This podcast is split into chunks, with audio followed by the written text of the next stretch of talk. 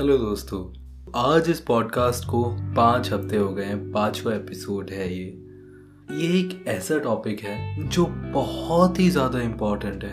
मैंने बहुत लोगों को इससे स्ट्रगल करते देखा है। मैंने पर्सनली बहुत स्ट्रगल किया है इस पर्टिकुलर चीज़ से। एंड ज़्यादातर लोग ना ऐसे पाए हैं मैंने जो भले ही एक्सेप्ट ना करें, but yes the science are always here. This is about कैसे जो थॉट्स होते हैं हमारे, वो हमारे कंट्रोल में होने चाहिए। बेसिकली जो हमारे थॉट्स हैं वो हमारे काबू में होने चाहिए rather than हमारे थॉट्स के काबू में होना। बिकॉज जहाँ आप अपने थॉट्स के काबू में हो गए ना, वहाँ आप अपने थॉट्स के गुलाम हो जाते हो। समझ नहीं आया? रिमेंबर वो दिल्ली से मथुरा जाना। सो एक बार मैं दिल्ली से मथुरा जा रहा था। बहुत अच्छा ट्रिप, बहुत स्मूथ रोड, दोस्त से मिलने जा रहा था तो उतावलापन भी था, ऊपर से गाना भी अच्छा लग गया। तो जैसे जैसे गाने का बीट बढ़ा, टेम्पो बढ़ा, मेरी स्पीड बढ़ी और देखते ही देखते मैंने रियलाइज नहीं किया पर स्पीड अराउंड 160 हो गई। एंड गाड़ी देखा जाए तो मेरे कंट्रोल में नहीं थी। जब गाड़ी कंट्रोल में ना हो तो मज़ा हमें कितना भी आ रहा हो या फिर फील हम कुछ भी कर रहे हो, दुर्घटना होना लाजमी है। ठीक ऐसा ही होता है हमारे थॉट्स के साथ भी। एक ह्यूमन माइंड जो है ना, उससे powerful I don't think so इस दुनिया में कुछ है। तो जब हमारे थॉट्स हमारे कंट्रोल में नहीं रहते और वो हमें कंट्रोल करने लगते हैं, then it can be destructive as well. Basically our mind is the most powerful tool that we can have for the creation of good in our life, but if not used correctly it can be the most destructive force in our life. मैंने कहीं पढ़ा था कि एक human mind में एक दिन में करीब 70,000 थॉट्स आ सकते हैं। Now that's a lot. और अगर ये अनप्रोडक्टिव या सेल्फ एब्यूजिव थॉट्स हो या फिर एक जनरल वेस्ट ऑफ एनर्जी के थॉट्स हो, then it's quite destructing. So इन थॉट्स को, इन नेगेटिव थॉट्स को अगर हमने अपने आप को काबू करने दिया, जस्ट इमेजिन कितना गलत होगा ये। Why can't we just control our thoughts and positively अपने माइंड का, अपने पोटेंशियल का यूज़ करें। इससे पहले कि हम अपने इन थॉट्स को मास्टर कर पाए, हम लोगों को ये रिकग्नाइज करना बहुत ज़रूरी है कि हम लोग कभी कभी इन अनवांटेड थॉट्स के या इन अनवांटेड ईवल्स के मर्सी पे होते हैं। अब ये अनवांटेड ईवल्स है क्या? लोग बोलते हैं ना दिमाग का कीड़ा, तो ये जो कीड़े होते हैं ना, ये हमारे दिमाग में ही रहते हैं। ये मान लीजिए कि ये डिफरेंट तरीके अवतार होते हैं हमारे। जो पहला कीड़ा है ना, वो है द इनर क्रिटिक। ये कॉन्स्टेंट अब्यूज़र है। मतलब इसमें हम लोग अपने आप को कोसते हैं या अपने आप को सेल्फ डाउट करते हैं। ज़्यादातर क्या होता है ना कि लोग क्या कहेंगे, बहुत बार के हमारे पेरेंट्स क्या कहेंगे, रिलेटिव्स क्या कहेंगे, वो 4 लोग क्या कहेंगे। अच्छा, ये 4 लोग दोस्तों हर बार हमारे पॉडकास्ट में कहीं ना कहीं से आए ही जाते हैं ना, पर रियल लाइफ में देखो तो दिखते ज़रूर नहीं।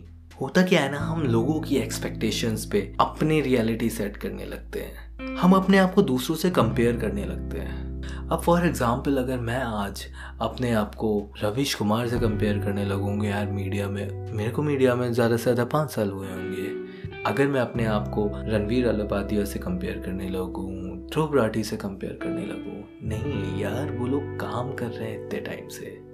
और कंपेयर क्यों करना है? सबका अलग एक पाथ होता है। ये मेरा पाथ है, किसी और का कोई और पाथ होगा। तो ये अननेसेसरी जो लगेज है, जो बैगेज है, जो हम अपने साथ लेके चलते हैं ना, अपने आप को हम लोग बार बार क्रिटिक करते हैं, ये बहुत गलत है। ज़्यादातर अपने आप को क्रिटिक करना रिजल्ट होता है पास्ट के पेनफुल एक्सपीरियंसेस का। मे बी किसी रिलेशनशिप में बिट्रेयल, मे बी कोई job rejection. Although job rejection एक इतनी बड़ी चीज़ नहीं है, बट आजकल यंगेस्ट प्रोफेशनल्स में बहुत ये होता है कि यार मैं रिजेक्ट हो गया, अब क्या कुछ नहीं, दूसरी जॉब या खुद का कुछ। Rejection is part and parcel of life. और जब तक हम ये नहीं समझेंगे ना, तब तक हम लोग आगे नहीं बढ़ पाएंगे। The inner critic is motivated by pain, low self esteem, lack of self acceptance and lack of self love। अभी जो acceptance है ना, ये बार बार हर चीज़ में आएगा। ये लाइफ के हर फैक्टर में अपना रोल प्ले करेगा। अल्टीमेटली हम कितने भी पॉडकास्ट डिफरेंट चीज़ों पे कर लें, 3-4 चीज़ों के अराउंड चीज़ें घूमेंगी। डैट इज़ एनालाइजिंग योरसेल्फ, अपने फ्लॉज को एक्सेप्ट करना और उन्हें इम्प्रूव करना विद फोकस, विद डिटर्मिनेशन। तो ये जो पास्ट के एक्सपीरियंसेस हम लोग अपने आप पे हावी होने देते हैं, ओवर पावर करने देते हैं, बस इन्हें इतना बोलने की ज़रूरत है कि my past has no power over the fabulous future that I create today. तो इनर क्रिटिक की हमने बात कर ली, अब हम लोग बात करते हैं द वॉरियर। वॉरियर नहीं, वॉरियर। ये बस वही कीड़ा है जो कॉन्स्टेंटली हमें ये सोचने पे मजबूर करता है कि वॉट इफ, ऐसा होता तो, वैसा होता तो। हम लोग कॉन्स्टेंटली अपने फ्यूचर के बारे में वरी करते हैं, यार ये हो पाएगा या नहीं, अगर ऐसा हो गया तो क्या होगा, अगर वैसा हो गया तो क्या होगा। पहले वो होने तो दो, फिर देखा जाएगा यार। ये जो वॉरियर होता है ना, ये वॉरियर बहुत ही चालू चीज़ है।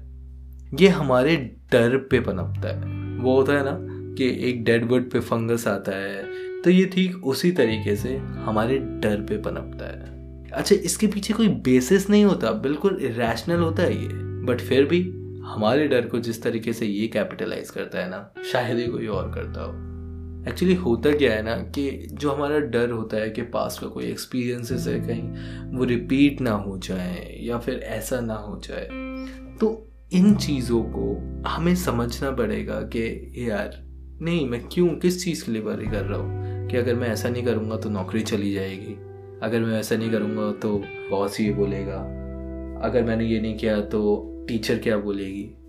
मत सोचो ये, जो अभी हुआ भी नहीं है उससे वरी करने का क्या मतलब होता है, कोई मतलब नहीं होता। थोड़ा आगे चलते हैं हम लोग बात करते हैं द रिएक्टर की, the trouble maker, the over reaction. तो होता क्या है ना, जितना भी हमारे अंदर एंगर, फ्रस्ट्रेशन, पेन, वो निकल के बाहर आता है, निकल के बाहर आता है। पास्ट का कोई अनहील्ड वुंड जो आज भी हमें बॉदर कर रहा है, कोई ऐसा एक्सपीरियंस जो हम याद नहीं करना चाहते, पर अगर गलती से भी उस चीज़ का जिक्र आ जाए तो हमारे जहन में वो सारी यादें ताज़ा हो जाती हैं जो नहीं होनी चाहिए थी, और हम लोग फिर अपने फ्रस्ट्रेशन को, दुख को, एंगर को जाहिर करने से रोक नहीं पाते। रिएक्शन, अब इसमें होता क्या है कि यार कोई मोटिव नहीं होता, इट्स जस्ट दैट हम लोग रिएक्ट कर जाते हैं, रिएक्टिंग टू द फिनोमेना। बस हम लोग इम्पल्सिव हो जाते हैं, हम लोगों का इम्पल्स कंट्रोल पुअर रहता है, और प्रॉब्लम ये है ना कि एक छोटी से छोटी चीज़ से भी ट्रिगर हो सकता है। कोई गाना जो आपने सुना हो, मे बी आप अपने एक पास्ट रिलेशनशिप में अपने पार्टनर के साथ में गाना सुनते थे, या फिर कोई डिश जो आपको किसी चीज़ की याद दिलाती हो, उसकी स्मेल, वो छोटी से छोटी चीज़ जो आपको आपका दर्द याद दिला दे। यही फैक्टर्स होते हैं रिएक्शन के, जिसमें हम बहुत बार रियलाइज़ नहीं करते पर ओवर रिएक्ट कर जाते हैं। नाउ द फोर्थ वन, ये बड़ा वो शातिर बच्चा है ना जिसे यार ये मना करोगे तो वो कुछ और करने लग जाएगा, वो मना करोगे तो वो कुछ और करने लग जाएगा। इसे आप कुछ भी मना कर लो पर ये शैतान पीछा नहीं छोड़ता आपका। ये ना बहुत सारी चीज़ों का कॉम्बिनेशन हो सकता है, ये आपके इनर क्रिटिक, वॉरियर और आपका जो ट्रबल मेकर, रिएक्टर है, ये सब का कॉम्बिनेशन हो सकता है। And this is the sleep depriver, ये आपको सोने नहीं देता।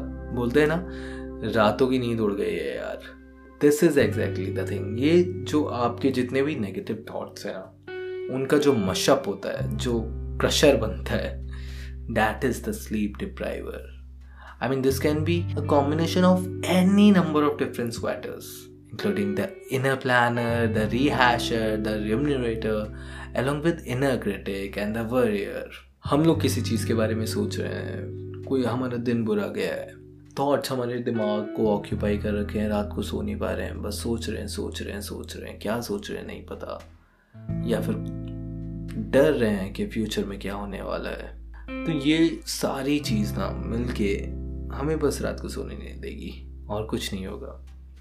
अच्छा, हम लोग ने इतनी सारी बात की, पर इसे ना थोड़ा एग्जाम्पल से समझते हैं। सीरियसली कुछ काम कर रहे हो बैठ के, आप अपने एक जोन में हो, कोई आके आपको बोल रहा है कि यार पोक कर रहा है, बार बार आपके अकॉर्डिंग पोक कर रहा है वो आपको कि यार चलना बाहर कहीं चलते हैं, चलना पानी पूरी खाएंगे। And then you will be like नहीं खानी यार, मुझे पानी पूरी नहीं खानी। That is overreaction. वो बंदा genuinely आपसे अच्छे से पूछ रहा है, उसे नहीं पता आपके पास में क्या experiences है क्या नहीं, पर अगर आप अपना frustration उस पे निकाल रहे हो then might affect your persona कि आप एक stereotype भी बन सकता है कि नहीं यार ये तो ऐसे ही है, तो लॉन्ग रन में आपके लिए इतना डेट्रीमेंटल साबित होता है कि आप रियलाइज भी नहीं कर पाते। अच्छा, कोई इंसान आपको समझा रहा है, किसी ने आपके पैटर्न्स नोटिस किए हैं कि मुझे लगता है कि तुम्हें सेल्फ एनालाइज करना चाहिए, ये चीज़ें होती हैं, एंड आप अगर उसे डिस्ट्रक्टिवली ले रहे हो बिकॉज आपका फ्रेम ऑफ माइंड सही नहीं है अभी कि हाउ डेयर ही मेरे बारे में गलत कैसे बोला। वो इंसान आपके बारे में गलत भले ही बोल नहीं रहा हो, वो जेन्युइनली आपको ये रियलाइज़ करवा रहा हो कि ये चीज़ें हैं जो आप इम्प्रूव ऑन कर सकते हो, बट फिर भी आप रिएक्ट कर गए। तो ये चीज़ें जो हैं इन्हें हमने अवॉइड करना है। इन प्रॉब्लम्स के ना बहुत लॉन्ग टर्म अफेक्ट भी हो सकते हैं। अपार्ट फ्रॉम ये जो चीज़ें मैंने बोली कि एक परसेप्शन क्रिएट हो सकता है आपके बारे में, द मेन प्रॉब्लम इज़ कि लॉन्ग रन में ये सारी चीज़ें कंबाइन हो के ये एंग्जाइटी, ये नेगेटिव थाट्स, आप एक हेल्थ क्राइसिस डेवलप कर सकते हो, may it be mental, may it be physical, may it be psychological, which is not good, definitely not good at all. बहुत सारे प्रॉब्लम्स लॉन्ग रन में क्रिएट हो सकते हैं। One of them is muscle tension as well. आपको muscles में कहीं ना कहीं दर्द रहेगा, आप हर डॉक्टर को दिखा लो, सारे टेस्ट वो लिख देगा, बट कोई इसका रिजल्ट नहीं निकलेगा कि क्या प्रॉब्लम क्या है। प्रॉब्लम कुछ नहीं है, आपने टेंशन अपने आप को इतना दे दिया है, स्ट्रेस अपने आप को इतना दे दिया है, आपका कंट्रोल नहीं है अपने थॉट्स पे, अपने माइंड पे, तो ये चीज़ें होंगी ही। इसलिए जितना जल्दी इन सब को एनालाइज करके एंड सेल्फ एनालाइज अगर कर पाए तो सबसे बेहतर है, बिकॉज हमारे थॉट्स हम ही जेन्युइनली जानते हैं। तो इन सारे थॉट्स को एनालाइज करके इन पे वर्क करना, इन्हें मास्टर करना, अपने माइंड को मास्टर करना, अपने माइंड को अपने कंट्रोल में रखना, अपने थॉट्स को अपने कंट्रोल में रखना। कैसे करेंगे? दो टेक्निक हो सकती हैं। पहला, चलो गाड़ी पे आ जाते हैं, मैनुअल ट्रांसमिशन और ऑटोमेटिक ट्रांसमिशन। तो पहला जो मैनुअल ट्रांसमिशन हमारा है, that is interrupt your thoughts and replace them with positive ones. Second, याद है जब वो ऑटोमेटिक गाड़ी वाड़ी देखने जाते हैं शोरूम में, तो कैसे सेल्समैन बोलता है कि सर ऑटोमेटिक गाड़ी ले लीजिए, कितना भी ट्रैफिक हो आराम से निकलेगी। So that is technique B, eliminate these thoughts all together and it is often known as peace of mind. पर पता है क्या, मैं प्रेफर करूँगा पहली टेक्निक। क्यों? क्योंकि अगर हम स्लोप पे हैं तो उस गाड़ी का मैनुअल स्टीयरिंग हमारे हाथ में, मैनुअल ट्रांसमिशन वाली गाड़ी कैसे बिहेव करेगी वो हमारे हाथ में है। हम लोग डिसाइड कर सकते हैं कि कौन सा पर्टिकुलर थॉट हम लोगों को रिप्लेस करना है, किस पर्टिकुलर थॉट से करना है, एंड इवेंचुअली वो जो रिप्लेसमेंट थॉट्स होंगे ना वो हमारे गो टू थॉट्स बन जाएंगे। जो हमारा वो इनर क्रिटिक वाला कीड़ा था ना, क्या होता है ज़्यादातर ना कि हम बोलते रहते हैं मैं लूज़र हूँ, इसकी जगह बोलो यार मैं एक ऐसा डिवाइन क्रिएशन हूँ ना जिसे उस यूनिवर्सल स्पिरिट ने क्रिएट किया है। अपने आप को बताओ, अपने दिमाग में बात करो कि नहीं, enough, I am in control now. वो जो दूसरा कीड़ा है ना, द वॉरियर, वो वॉरियर लॉन्ग टर्म में इतने ज़्यादा हेल्थ इम्प्लिकेशंस के साथ आ सकता है ना, जैसे मैंने वो मसल टेंशन वाली बात की। बहुत बार हमें ऐसे ब्रेथलेसनेस हो सकती है, increased heart rate, blood pressure, may be surge in adrenaline. इन सारी चीज़ों को कंट्रोल करना बहुत ज़रूरी है। इस केस में ना एक पॉजिटिव डिस्ट्रैक्शन बहुत हेल्प कर सकता है। जब भी आप किसी चीज़ के बारे में वरी कर रहे हो तो अपने आप को किसी पॉजिटिव चीज़ से डिस्ट्रैक्ट कर लो। फॉर एग्जाम्पल, मैं पर्सनली फीफा खेलता हूँ, आजकल बेस्ट खेल रहा हूँ, बट या बिकॉज थोड़ी देर के लिए सही it just takes me away from my demonic thoughts. कुछ टाइम के बाद मेरे को वो याद भी नहीं होता, मैं गेम में इतना खो गया होता हूँ। सो इस तरह से आप अपने आप को डिस्ट्रैक्ट कर सकते हो। पहले क्या होता था, मैं लिखता था 1-liners, 2-liners। अगर क्रिएटिव साइड हो, वो बोलते हैं ना एक म्यूजिशियन जब दर्द में होता है तो वो मास्टरपीस क्रिएट करता है, वहाँ तक नहीं जाते। एक पेपर, एक पेन लीजिए, just scribble your thoughts down, it might help, otherwise I always recommend meditation, because उसमें आप अपने थॉट्स को जितना फोकस करके चैनलाइज कर सकते हो ना शांति में, शायद और किसी में नहीं। अब जो हमारा तीसरा कीड़ा था ना, द ट्रबल मेकर, रिएक्टर और ओवर रिएक्टर, इसके लिए क्या करें? इसे ना परमानेंटली एलिमिनेट करने के लिए हम लोगों को थोड़ा और अटेंशन और थोड़ा सेल्फ रिफ्लेक्शन लगेगा, क्योंकि सबसे पहले ना हमें उन सारी चीज़ों को आइडेंटिफाई करना है, एनालाइज करना है और एक्सेप्ट करना है कि हाँ, ये फैक्टर्स हैं जो ट्रिगर करते हैं मुझे। और एक बार हमें पता है कि हमें किन किन चीज़ों पे काम करना है, तो फॉर दैट इंस्टेंस हम लोग डीप ब्रीथिंग ट्राई कर सकते हैं, कॉन्शियस ब्रीथिंग ट्राई कर सकते हैं। ज़्यादातर क्या होता है ना, रिएक्टर में हम लोग सेल्फ डिस्ट्रक्टिव भी हो जाते हैं। तो हम लोगों को एक बात और ध्यान में रखनी है कि हमारे लिए सिर्फ हम ही रिस्पॉन्सिबल नहीं है, बाकी लोग भी हैं जो हम लोगों के बारे में केयर करते हैं। अगर ज़्यादा ही आइसोलेटेड फील हो रहा है, then just remember about your mom, about your dad, the ones who care about you. And I am sure for time being, for that instance, बस वो एक इंस्टेंस को पास कराना होता है। अगर वो इंस्टेंस हम लोगों ने शांति से निकाल लिया, सो उसके बाद डीप ब्रीथिंग, ये सारी चीज़ें अपना रोल प्ले करती हैं। बट वो एक मोमेंट ऑफ रिएक्शन अगर हम निकाल दें शांति से, सो आई गेस हम उस चीज़ पे उल्टा रिएक्ट ही ना करें। बात करते हैं स्लीप डिप्राइवर की। स्लीप डिप्राइवर से हम लोग बोलते हैं ना इंसोम्निया, बहुत ज़्यादा मेडिकल टर्म पे चले जाते हैं, पर नॉर्मली ऐसा होता नहीं है, उतना लेवल नहीं होता है। जस्ट बहुत सारे टेंशन्स को कंबाइन करके, जितने भी कीड़े हैं ये सब कंबाइन होने के बाद हम लोगों को रात में भी हम लोग वो थॉट्स के बारे में ज़्यादा सोचते हैं, सो नहीं पाते, बेनींद रातें हैं। तो इनसे डील करने के लिए क्या है? इनसे डील करने के लिए बहुत लोग ये भी सब्सटेंस अब्यूज़ की तरफ जाते हैं, जो बिल्कुल गलत है। I mean for me personally sound therapy works. पुराने हिंदी गाने, लो फाई और may be English as well, slow गाने जो हमें रात को हेल्प करें एक सूदिंग जोन में जाने के लिए, that might work.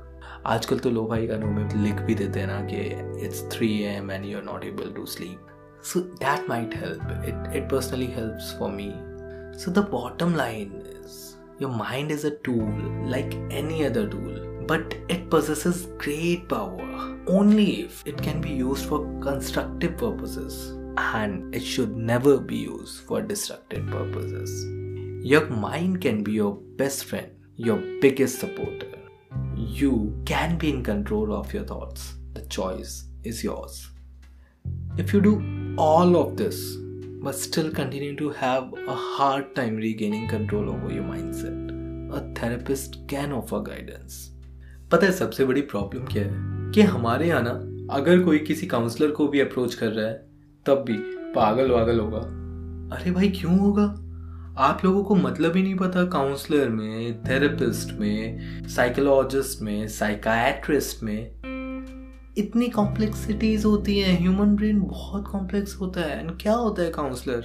No one. आप जिससे अपनी फीलिंग शेयर कर रहे हो, अगर आप अपने फ्रेंड से नहीं कर सकते, अपने फैमिली मेम्बर्स से नहीं कर सकते, then you feel comfortable in sharing them with a stranger, जिससे आप बात कर सको, जिसके सामने आप अपनी बातें रख सको, जो आपको थोड़ा बहुत गाइड कर सके। कोई शर्म की बात नहीं है, जस्ट रीच आउट। एंड उन 4 लोगों की क्यों सोचना? तो 4 लोग हमारे पॉडकास्ट के अलावा और कहीं दिखते ही नहीं। एंड फिर भी अगर ज़्यादा ही है ना, तो I am just a social media message away, no strings attached, I am all years.